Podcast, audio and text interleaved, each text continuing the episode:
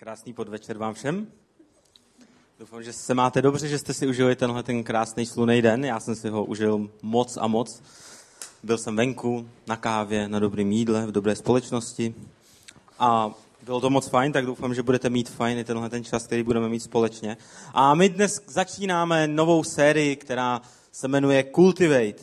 A slovo cultivate přeneseno nebo přeloženo z angličtiny do češtiny znamená něco obdělávat, něco pěstovat, a, ale nemusíte se bát, nebude to dnes, nebudeme celý měsíc mluvit o tom, jak pěstovat mrkev, nebo brambory, nebo brokolici, nebo cokoliv jiného. Eh, vidím, že někteří z vás si oddechli. Pro ty z vás, kteří si sebou uh, přinesli uh, rýč, lopatičku, tak uh, mám také dobrou zprávu. O nějaké malé základy botaniky se s vámi dnes také podělím takže nemusíte zoufat. A my v ICF věříme, že Bůh dělá hodně věcí, které my sami nemůžeme ovlivnit. Nemůžeme si zasloužit boží lásku, nemůžeme si e, zasloužit to, že nás Bůh přijímá, dokonce si nemůžeme zasloužit ani boží odpuštění. To jsou věci, které nám Bůh sám nabízí a my je můžeme pouze přijmout. Ale zároveň věříme, že božím záměrem pro každého člověka, pro každého z nás je, abychom žili naplněný život s ním a rozvinuli svůj potenciál, který on do nás vložil. A proto dnes i vlastně celý následující měsíc budeme mluvit o tom, jak pěstovat, jak se učit, jak eh, budovat určité konkrétní návyky, které nám můžou pomoci, abychom žili tenhle naplněný život a rozvinuli ten potenciál, který do nás Bůh vložil. A příští týden budeme mluvit o tom, eh, jak pěstovat milost eh, ve světě, kde eh, lidé úplně nejsou, nemají milost, prostě jsou spíš škodolibí, nebo to je jedno, co si pod tím představíte, prostě budeme mluvit o milosti. Za 14 dní potom budeme mluvit o tom, jak pěstovat zodpovědnost. A s tím možná mám pro vás takovou první výzvu, pokud se chcete připravit už za 14 dní, chcete si udělat takový malý úkol, tak mám pro vás takovou malou výzvu. Může být složitá nebo těžká, nevím. Každopádně, pokud se chcete dozvědět, jak být více zodpovědní, můžete zkusit za 14 dní zodpovědně přijít. Ano, chápu, je to těžký úkol, proto je to také výzva. A za tři týdny budeme mluvit o tom, jak pěstovat laskavost. A já jsem to zmiňoval ráno a potvrdilo se mi to dnes, eh, dnes kolem oběda, když eh, jsem šel do jedné restaurace, já občas také chodím do restaurací nebo do kavárny, dokonce sem tam si zajdu i do hospody, ano i já. A zároveň vždycky mě tam potěší ta milá obsluha. Nevím, jestli to znáte, ale já bych si přál, aby za tři týdny se mohli přijít všichni ti, co dělají servírku, barmana a obsluhu, aby se naučili nebo aby se dozvěděli něco o laskavosti. Doufám, že tady není žádná servírka a barman, protože to samozřejmě není mí, mí, mí, eh, mířeno na vás, vy to samozřejmě znáte, ale dost já bych si to přál, protože eh, občas ty zkušenosti jsou nemilé. A dnes, dnes budu mluvit já o ne příliš oblíbeném slově, Uh, doufám, že se těšíte. Co by to tak mohlo být? Dejte mi chvilku, já mám rád takový uh, chvilky napětí. Možná si někdo říkáte, je, tyjo, tak uh, na tohle teď opravdu nemám čas a náladu. Tak mám pro vás dobrou zprávu, tohle kázání je přesně pro vás, pokud si to někdo říkáte.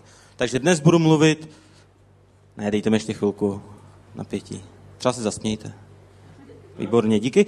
Na povel to vždycky funguje nejlíp. Ne, tak dnešním tématem, to, o čem já dneska budu mluvit, to slovo je trpělivost. Jistě jste poznali. Jak pěstovat trpělivost? Jak pěstovat trpělivost ve světě, který nám říká, buď efektivní, využij svůj čas maximálně, eh, čas jsou peníze, zrychli, chtějí všechno dnes a teď, možná už včera bylo pozdě. Někdo si možná říká tady dneska, um, já bych si tak přál, aby to kázání už běželo jako rychlejc. Žijeme ve světě, kde když eh, jedeme po silnici, po dálnici a někdo, někdo, někdo jede příliš pomalu, nebo na dálnici, prostě když tam vjede ten kamion do toho levého pruhu a vy musíte čekat, tak jsme prostě netrpěliví a hrozně nás to štve. Takže dnes budeme mluvit o trpělivosti. A my se můžeme naučit, jak pěstovat tuhle vlastnost, která nám někdy může pomoct žít šťastnější život a nedělat eh, neuvážená, ukvapená a předčasná rozhodnutí, která nás mohou vzdálit od cíle, který máme nebo který pro nás má Bůh. Mimochodem, eh, trpělivost je věc, které já sám se stále ještě učím. A myslím si, že je to celoživotní proces každého z nás. Nebo je tu někdo, kdo se cítí být eh, dostatečně trpělivý ve všech oblastech svého života? Klidně se přihlašte. Výborně, stejně jako ráno, nikdo. Ale kdyby se někdo přihlásil, já jsem o tom přemýšlel, tak bych skoro měl pokušení mu nabídnout místo tady na pódiu, místo mě. Nicméně bych to stejně neudělal, protože, jak jsem zmínil, dnes to je i trochu o botanice, tudíž být trpělivý a vědět něco o botanice není jen tak. Takže teď přichází čas pro moji slíbenou botanickou vsuvku pro ty z vás, kteří si přinesli lopatičku a hrabičky. Připravil jsem si jeden ze svých botanických výtvorů. Toto je ibišek, kdybyste to nepoznali. A věřte mi, tohle je moje dílo. A řeknu vám k němu i krátký příběh. Eh, já, když jsem se před deseti lety stěhoval z Plzně do Prahy, bylo mi 20 let, No, teď si lehce spočítáte, eh, kolik mi je, tak to úplně není nejšťastnější, ale eh, já, když jsem se stěhoval z té Plzně, bylo mi 20 let, um, tak jsem řekl svojí mamince, ať mi sebou dá do pokoje nějakou kitku. Jo, chtěl jsem se cítit dospěle, bylo to poprvé, co jsem šel od rodičů ve 20 bydle do podnájmu. A řekl jsem mamce, dej mi sebou nějakou kitku. Jo, prostě asi hloupá teorie na základě toho, co řeknu, protože uh, jsem si říkal, chci se cítit dospěle. Takže dospělost neznamená se, že máte v pokoji kitku. Doufám, že to většina z vás ví, já jsem se také poučil.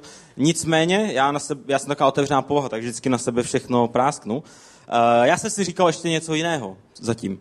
Říkal jsem si, uh, jsem mladý kluk, bydlím prvně v podnájmu, ale když náhodou budu mít v pokoji kitku, a pozvu si tam nějakou kamarádku a ona tam přijde a uvidí, že já tam mám květinu, o kterou se starám, která nevadne, která je zelená, možná někdy i kvete, tak si řekne, wow, to je skvělý chlap, to je on. On se umí postarat o kitku. Opravdu tak jsem přemýšlel, jo, já jsem vždycky dělal takový různý jako uh, plány do budoucna, že připravit se na okolnosti, které vás můžou potkat, nebo si je sám vymyslet. A říkal jsem si, ona si určitě řekne, wow, to je skvělý chlap, ten, má tam, ten tam má kitku, ten nemá na polici uh, otvírák od piva a špinavý ponožky jako většina chlapů. Nicméně, uh, otvírák od piva jsem tam měl taky. A špinavé ponožky to necháme tajemstvím. To bych nám na sebe stejně nepráskl, kdyby to tak bylo, jakože to je jedno. Takže prostě jsem si říkal, wow, ta řekne, to je skvělý kluk. Jo? Uh, teoreticky by tahle teorie měla fungovat, jo, to s tou kitkou. Ale očividně to jaksi nefungovalo. Myslím si i teď, že by to teoreticky mělo fungovat, ale prostě to nefungovalo jaksi. Ale příště zkusím třeba šicí stroj, to by mohlo zabrat. Ještě mám nějaký ten čas. Ale dobře, tohle je Ibišek. A když je to moje dílo, jo? když něco pěstujete, tak se o to samozřejmě musíte starat.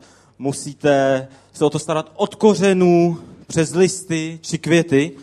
A tahle kytka vlastně není původní kytka, kterou jsem dostal od mojí maminky. Já jsem dostal uh, podobnou, ta byla ještě menší v tu dobu.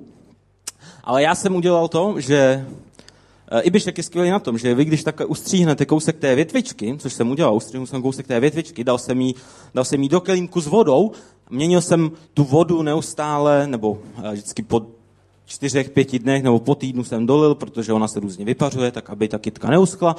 A víte, co se stalo po měsíci? Ona vypustila kořeny. A, a trvalo to další dva, tři měsíce, než ty kořeny byly dostatečně dlouhé, než ta kytka trošku jako povyrostla. Potom jsem, potom jsem tedy zašel do obchodu, pořídil si malý květináček, pak jsem si sehnal uh, línu, uh, tím nemyslím, že bych šel jakoby před, před dům a vykopal tam ten jíl a, a naházel to tam ještě s drnem, to tak nebylo. Eh, já jsem šel do specializovaného obchodu a tam jsem si pořídil speciálně, speciální prohnojenou zeminu. Takže jestli si máte něco od dnešního kázání, tak je to tento výraz speciální prohnojená zemina na květiny.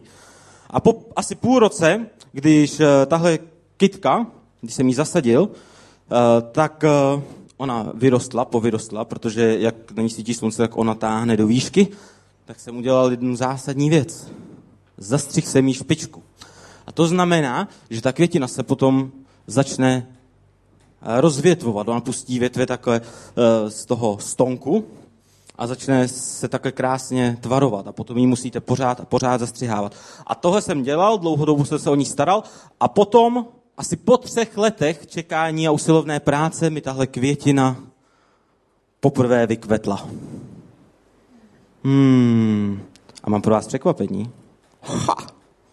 Vidíte, jo? Kvete i dodnes. Po deseti letech kvete stále. Tady, poupátko, jo? Nestihl jsem to o týden. Ale zrovna jsem si říkal, když jsem si to kázání připravoval, že klika, že, jsem, že toho kázání nekážu v zimě, ale na jaře. Eh, pointa je ta, že v zimě kytky nekvetou. Kdybyste to nepochopili, ale vy to chápete. A v našem životě, pokud něco pěstujeme, něčeho chceme dosáhnout, někam se chceme dostat, musíme se naučit být trpěliví a dělat pravidelné věci, které nás posouvají k cíli, i když ten cíl je ještě daleko.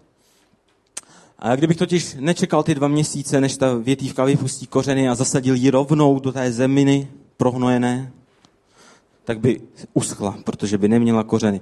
Kdybych eh, tam naházel nějakou, nějakou jílovatou zem a nekoupil speciální hlínu, tak eh, ta kytka by neměla dost dobrý prostředí, dobrý živiny a uhynula by taky tak, i kdyby měla kořeny. Kdybych tu kytku nezastřihával, tak ona postupem času vyroste do výšky a to těžiště ji převáží a ona se buď ohne, anebo zlomí. A jsou určité věci, které my v našem životě prožíváme, když máme nějaký cíl, jako že mým cílem bylo, aby mi ta kytka kvetla, byla krásná, tak stejně tak i v našem životě, když máme nějaký cíl, tak musíme dělat jednotlivé kroky ve správném pořadí, aby nás dovedli k tomu cíli. A nejde je přeskočit. A ne nadarmo se říká, trpělivost růže přináší. A v Bibli se píše v knize přísloví, uh, trpělivý člověk oplývá rozumností, ten, kdo je ukvapený, dělá hlouposti. A autor knihy Přísloví Šalamoun, o kterém Bible říká, že to byl nejmoudřejší člověk na zemi, tak říká, že vlastně byly dva typy lidí. Moudří lidé a hloupí lidé. A my si buď můžeme zvolit cestu moudrosti, anebo cestu hlouposti. A Bible říká, že člověk, který je modrý, moudrý, si volí cestu trpělivosti, protože má hluboké porozumění tomu, jak tenhle svět, okolnosti, vztahy fungují a ví, že trpělivost je nástrojem, který vede k naplnění, ale naopak ty, co jsou ukvapení, tak vede jejich chování a rozhodování tam, kde sami být nechtějí. A když se podíváme na synonyma slova ukvapený, hledal jsem si to ve slovníku, aby to bylo přesné, tak uh, ukvapený rovná se zbrklý, předčasný, unáhlený, neuvážený. A teď se vás zeptám, kdo z vás by chtěl, aby se o něm říkalo byť i jen jedním tímhle slovem? Petr Kinkor je ukvapený. Nebo Petr Kinkor, to je fakt, ten je fakt zbrklej ve všem, co dělá. Petr Kinkor dělá všechno předčasně. Nesmějte se. Petr Kinkor je unáhlený. Nebo Petr Kinkor jedná vždycky neuváženě. A to bolí. To ne. Ale naopak synonymem slova trpělivý jsou slova jako rozvážný a vytrvalý. A naopak, kdo by chtěl, aby se o něm říkalo, on je trpělivý. Petr Kinkor je trpělivý. Petr Kinkor je rozvážný. Petr Kinkor je vytrvalý. Obzvláště to rozvážný se mi líbí. Petr Kinkor je rozvážný. Pojďme si to říct takhle nahlas. Petr Kinkor, ne, ne dobře. Eh, hezky se to poslouchá, ale v pohodě. Dobře, ale upřímně, když máme nějaký cíl nebo vnímáme nějaké boží zaslíbení pro náš život, tak potom toužíme a o co víc si to představujeme, tak o to víc to chceme, aby se to stalo skutečností. A mnohdy začínáme hledat zkratky bez hlubšího porozumění tomu, že i cesta a způsob, jakým se tam dostaneme, jsou stejně důležité jako samotný cíl. Že díky věcem, které se naučíme v té, na té cestě, v té době trpělivosti a úsilí o ten náš cíl, tak díky nim dokážeme pak zvládnout ten samotný cíl, až se tam dostaneme. A zároveň naše trpělivost, nebojím se to říct, je odrazem toho, jak moc důvěřujeme Bohu. A tak když pěstujeme a učíme se trpělivosti, tak se vlastně učíme důvěřovat Bohu. A první způsob, jak se můžeme učit trpělivosti, je učit se trpělivosti v každodenních věcech. První bod, každodenní trpělivost. A v Bibli, eh, v knize Jakuba, což byl bratr Ježíše, tak se píše, bratři, buďte trpěliví, víte, jak rolník očekává drahocenou úrodu země, trpělivě na ní čeká, dokud nepřijde raný i pozdní déšť. I vy, i my tedy buďme trpěliví. A to, o čem se zde mluví, je krásné bylo, a bylo to napsáno v prvním století a lidé tomu tehdy rozuměli možná mnohem víc, než tomu rozumíme dnes. Protože to, jak pracoval rolník, to bylo tehdy vidět v každodenním životě. A rolník pracuje tak, že je na poli a má pole na kterém si pěstuje svoji úrodu. A na podzim si musí připravit sadbu, kterou bude sázet, takže má neustále práci, nemůže spotřebovat všechno to, co vypěstoval minulý rok, musí část z toho oddělit, aby měl z čeho žít příští rok. Pak musí zorat pole, musí vybrat kameny, musí hubit škůdce, dokonce pak musí vysít, prostě každodenní trpělivá práce, kterou vykonává proto, že má cíl, kterým je ta úroda. A nemůže, ale on nemůže ovlivnit, kdy a jestli vůbec přijde déšť, který zaručí, že nakonec ta úroda, nebo že nakonec bude mít úrodu. Nemůže to ovlivnit. A tak po té práci, po té trpělivé práci, kterou několik dní, měsíců vykonává, si musí sednout, nebo i v průběhu toho si musí sednout a modlit se k Bohu, aby Bůh poslal déšť musí důvěřovat Bohu a trpělivě čekat. Ale do té doby ví, že když bude trpělivě dělat tyhle ty věci, bude připravený a bude očekávat déšť. Samozřejmě by mohl vzít do, samozřejmě by to mohl vzít do svých rukou a mohl by vysít 200 hektarů pole. A pak, když má vyset to, vzít vědro, jít kilometr k nějakému jezeru, ohnout se, nabrat vodu, dát si ji na ramena, zalít tři čtvrtě metru pole a znovu jít kilometr, nabrat vodu, zalít a má zalít to metr a půl pole. Jo, matika byla vždycky moje silná stránka. Jo? Ale nejenom, že si díky tomu zničí záda, ale až potom přijde déšť, tak si řekne, oh, já jsem byl hlupák. A my dnes žijeme ve společnosti, která nás tlačí, abychom byli co nejefektivnější. A být efektivní, na tom není nic špatného. V nějakých věcech je to dokonce skvělý a vyžadovaný a je to super a usnadní vám to život.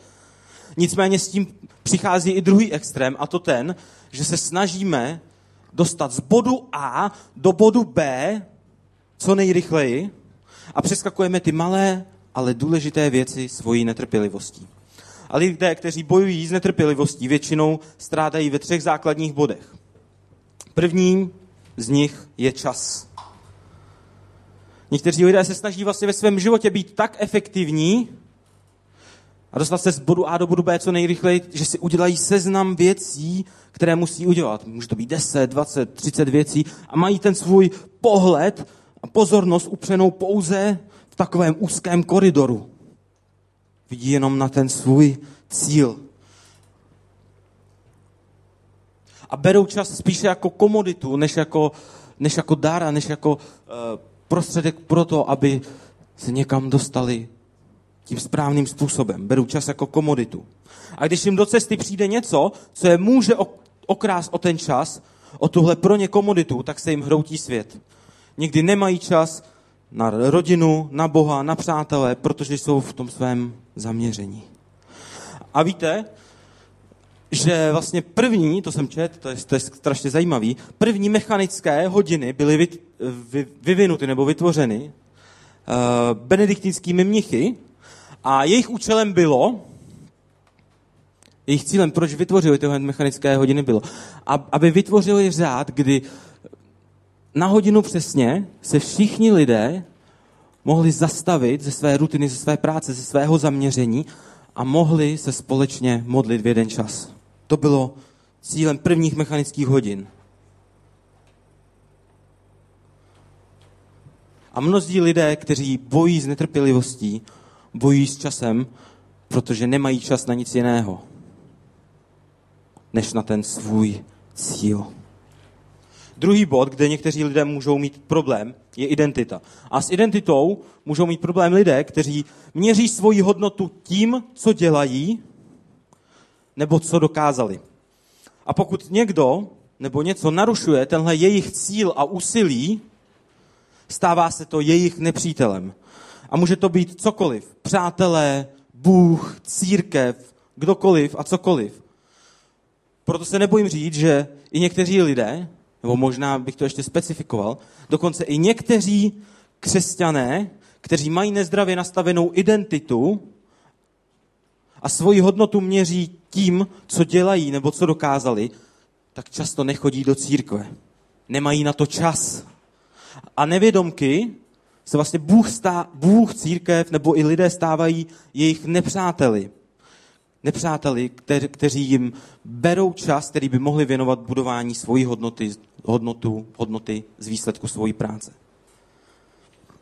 A poslední bod, s kterým lidé často bojí, v každodenní, ale i dlouhodobé trpělivosti, tak je kontrola. Nechceme čekat, my prostě nechceme být trpěliví, chceme vzít věci do svých vlastních rukou. Když něco trvá příliš dlouho, chceme se do věcí vložit a tak mnohdy děláme ukvapená a neuvážená rozhodnutí a neuvážené kroky. Ale přiznejme si to, je to někdy příjemný mít věci pod kontrolou. Souhlasíte? Já si teda osobně myslím, že je to příjemný pocit. Protože já jsem pak ten, kdo věci rozhoduje, kdo věci ovlivňuje. Protože se chci dostat z bodu A do bodu B co nejrychleji. Chci mít nad vším kontrolu. Ale dovolím si tvrdit, že naše touha kontrolovat náš život, naši budoucnost a naše okolnosti zásadně ovlivňuje naši důvěru v Boha a náš vztah s ním. Ale když se vzdám kontroly a dám prostor Bohu, budu mu důvěřovat, jsem přesvědčený o tom, že nebudeme mít takový problém v oblasti trpělivosti.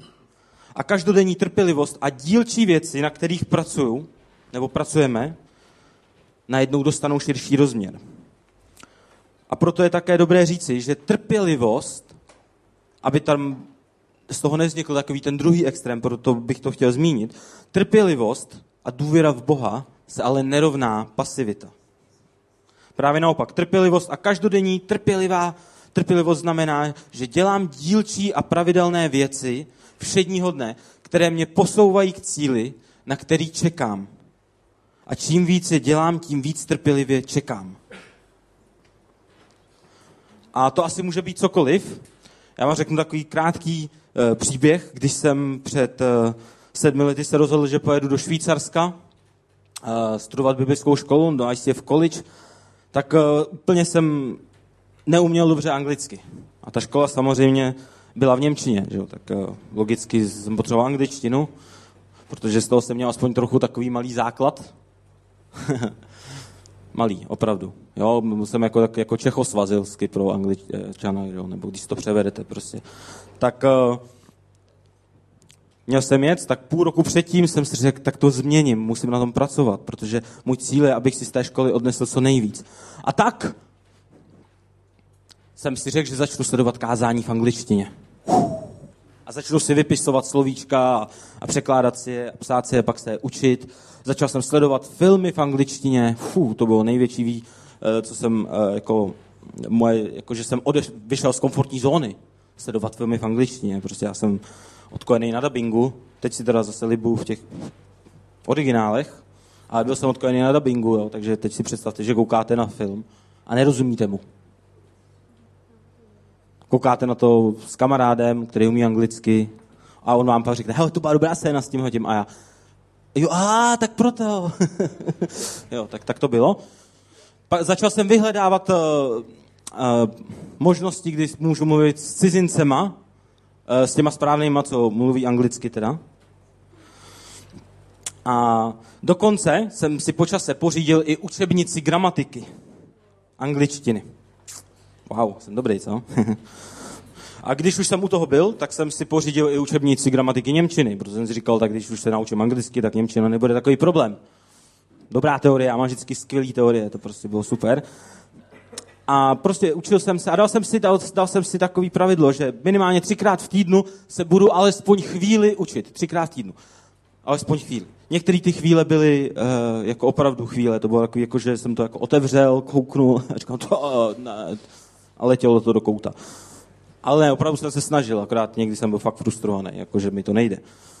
A tak jsem se učil, připravoval a díky téhle té usilovné práci, nebo usilovnej, prostě díky téhle té práci, trpělivé, tak když jsem potom přijel na tu školu, tak jsem jim rozuměl a díky tomu, těm základům, kterým jsem měl, tak po dvou, třech týdnech, kdy jsem tam furt mluvil, tak jsem byl schopný s nima normálně komunikovat, bavit se, dorozumět se rukama, nohama a i těma slovíčkama a, a tak.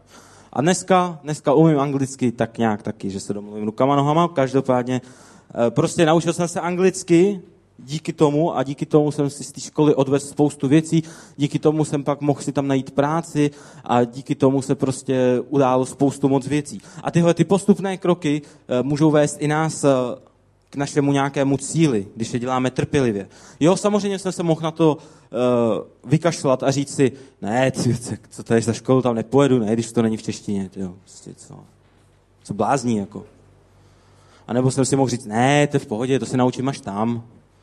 Ale samozřejmě, kdybych tam přijel, tak by mi to trvalo třeba půl roku, by mi uteklo studium, než bych vůbec byl schopný mluvit anglicky a něco si z toho podchytit, nebo odchytit.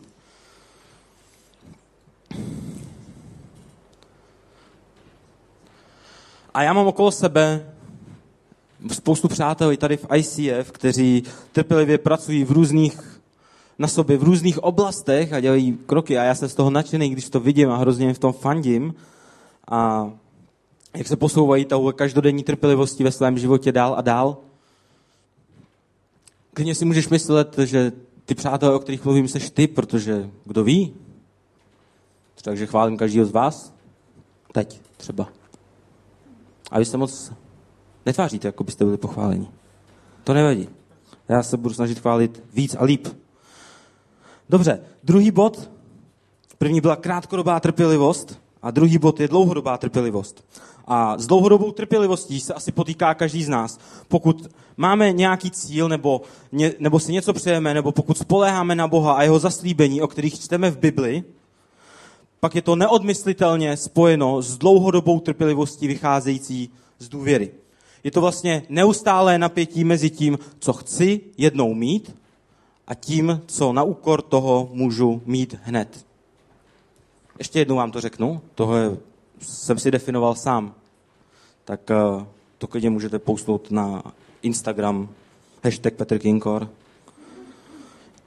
Dlouhodobá trpělivost je vlastně neustále napětí mezi tím, co chci jednou mít a tím, co na úkor toho můžu mít teď hned.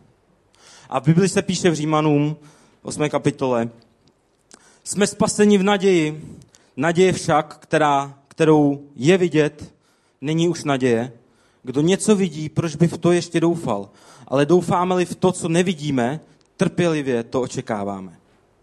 A pokud necháváme Boha, aby v nás pracoval, v naší mysli, v našem srdci, jsem přesvědčený, že nám bude dávat určité touhy a zaslíbení pro náš život.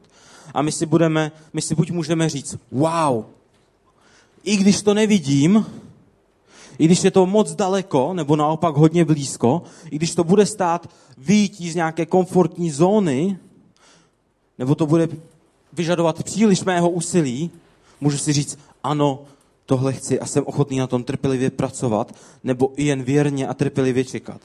I když to nevidím, věřím, že mě v tom Bůh povede. A nebo si můžu říct, bylo by to krásné, ale úplně Bohu nedůvěřuji, raději to vezmu do svých rukou, abych to měl pod kontrolou. A nebo si můžu říct ještě vlastně třetí věc, bylo by to krásné, ale úplně Bohu nedůvěři, nebo důvěřuji Bohu nějaký čas, ale když se to neděje dostatečně rychle nebo podle mého plánování, tak přestávám Bohu důvěřovat a začnu dělat kompromisy. A tady pak vedle sebe stojí kompromis versus poslání. Netrpělivost versus vytrvalost. Kontrola versus důvěra. A kompromis v podstatě znamená, vím, co bych měl, dokonce i vím, co bych chtěl, ale nedůvěřuji Bohu a proto nemám trpělivost a tak vezmu věci do vlastních rukou, pod svoji kontrolu a spokojím se s tím, co můžu mít hned. A proto bych se takhle na konci rád vrátil k té pasáži z Bible, kterou jsme vlastně četli na začátku. Trpělivý člověk oplývá rozumností. Ten, kdo je ukvapený, dělá hlouposti. Trpělivý člověk, ten, který důvěřuje Bohu, oplývá rozumností, ví, že ty jednotlivé věci, ta trpělivost a ta pravidelná trpělivost v těch malých věcech ho vede k tomu cíli, oplývá rozumností. Ale ten, kdo je ukvapený, ten, který se spoléhá na sebe, bere věci do vlastních rukou, pod svoji kontrolu, dělá hlouposti. Se ocitne tam, kde možná sám být nechtěl. A jak se můžeme teda naučit pěstovat trpělivost? Teď přichází to, co si můžete zapsat od dnes dnešního kázání. Čtyři body. Jsou to čtyři body, které fungují v mém životě. Jsou krátké, takže trpělivost není třeba ani. A první z nich zní, raduj se z toho, co máš. Najdi si věci, ve kterých jsi šťastný. Když na něco čekáš, máš nějaké zaslíbení, najdi si věci, ve kterých jsi šťastný. Často totiž, když na něco čekáme, upínáme k tomu svoji naději a dokud tam nejsme, myslíme si, že nám něco chybí. Ale to vlastně není pravda. Proto raduj se z toho, co máš. Já mám například radost, že mám přátelé, s kterými můžu trávit čas, můžu cestovat, oni mě pozbuzují, občas mě štvou, jsem za to hrozně rád. Dokonce jsem rád, že mám auto, to mi opravdu, to z toho jsem fakt nadšený, protože dřív jsem auto neměl a hrozně jsem ho chtěl a tak si říkám, tak teď kdybych nebyl nadšený z toho, že mám to auto, kdybych nebyl spokojený, tak proč jsem ho tolik chtěl, když jsem si říkal, wow, to by bylo skvělé ho mít. Dokonce si užívám i svůj uh, smysl pro humor. Občas překvapím i sám sebe, nejenom ostatní. A spoustu dalších věcí. Najdi si to, z čeho se raduješ v současné situaci. Z toho, co máš. Potom, druhý bod, užívej si čekání. Možná, že čekáš na skvělého křesťanského partnera, nebo, nebo jenom na partnera.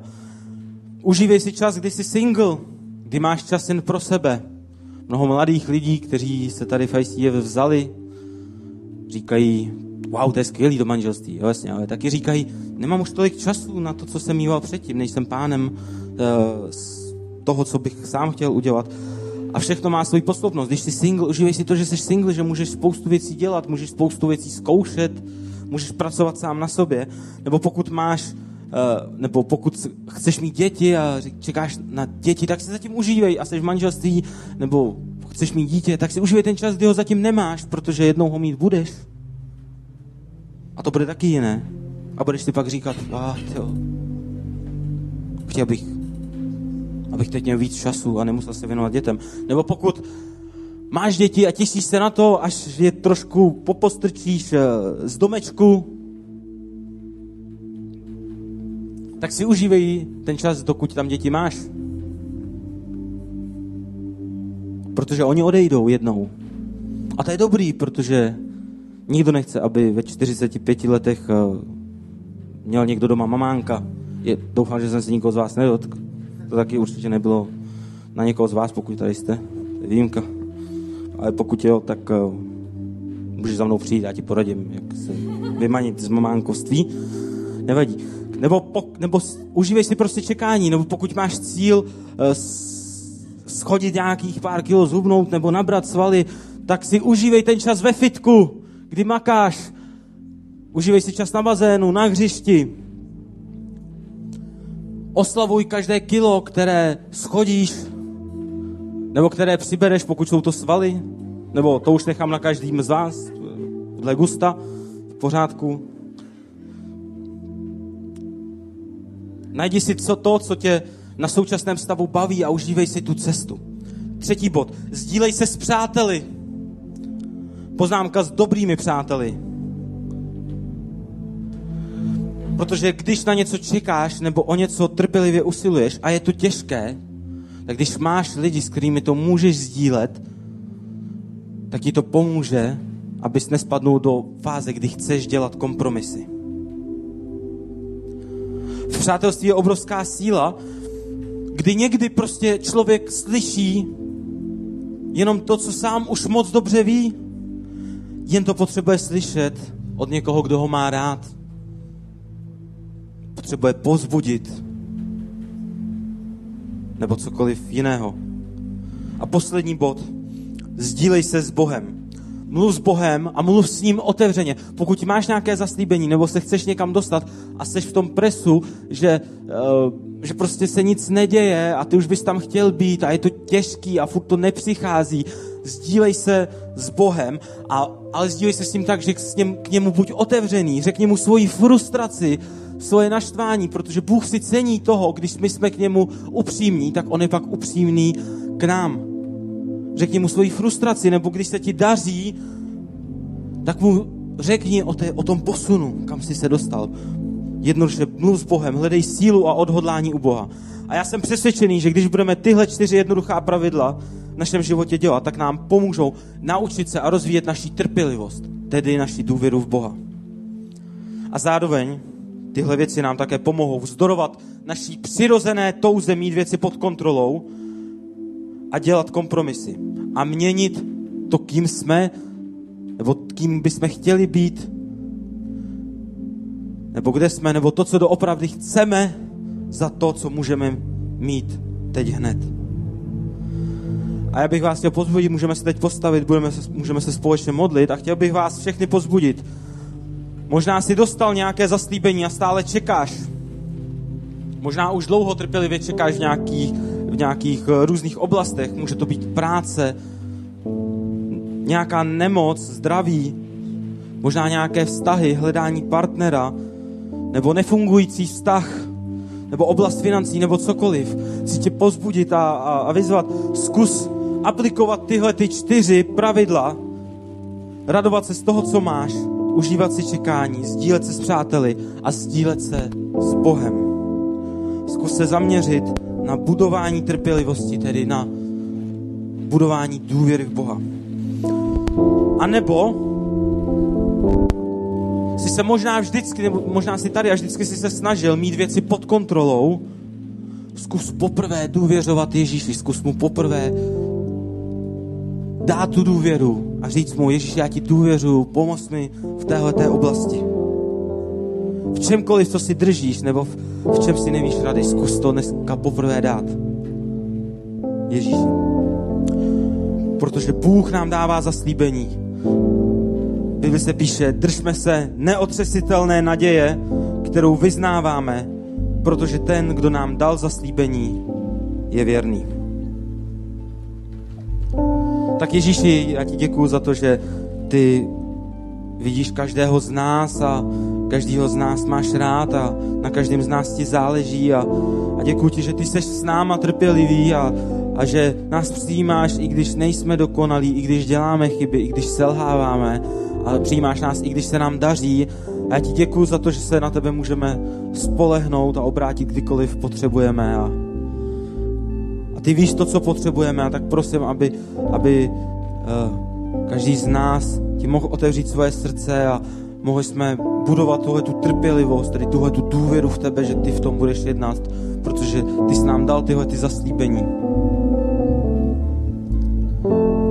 Díky, že se na tebe můžeme spolehnout a pomoct nám, pomoct nám růst v trpělivosti a v důvěře v tebe. Teď uh, budeme mít uh, večeři páně. Je to takové symbolické vyjádření toho, že důvěřujeme Ježíši, že jsme mu dali svůj život a dnes si to můžeme tady společně připomenout, takže během následující písně tady bude večeře páně.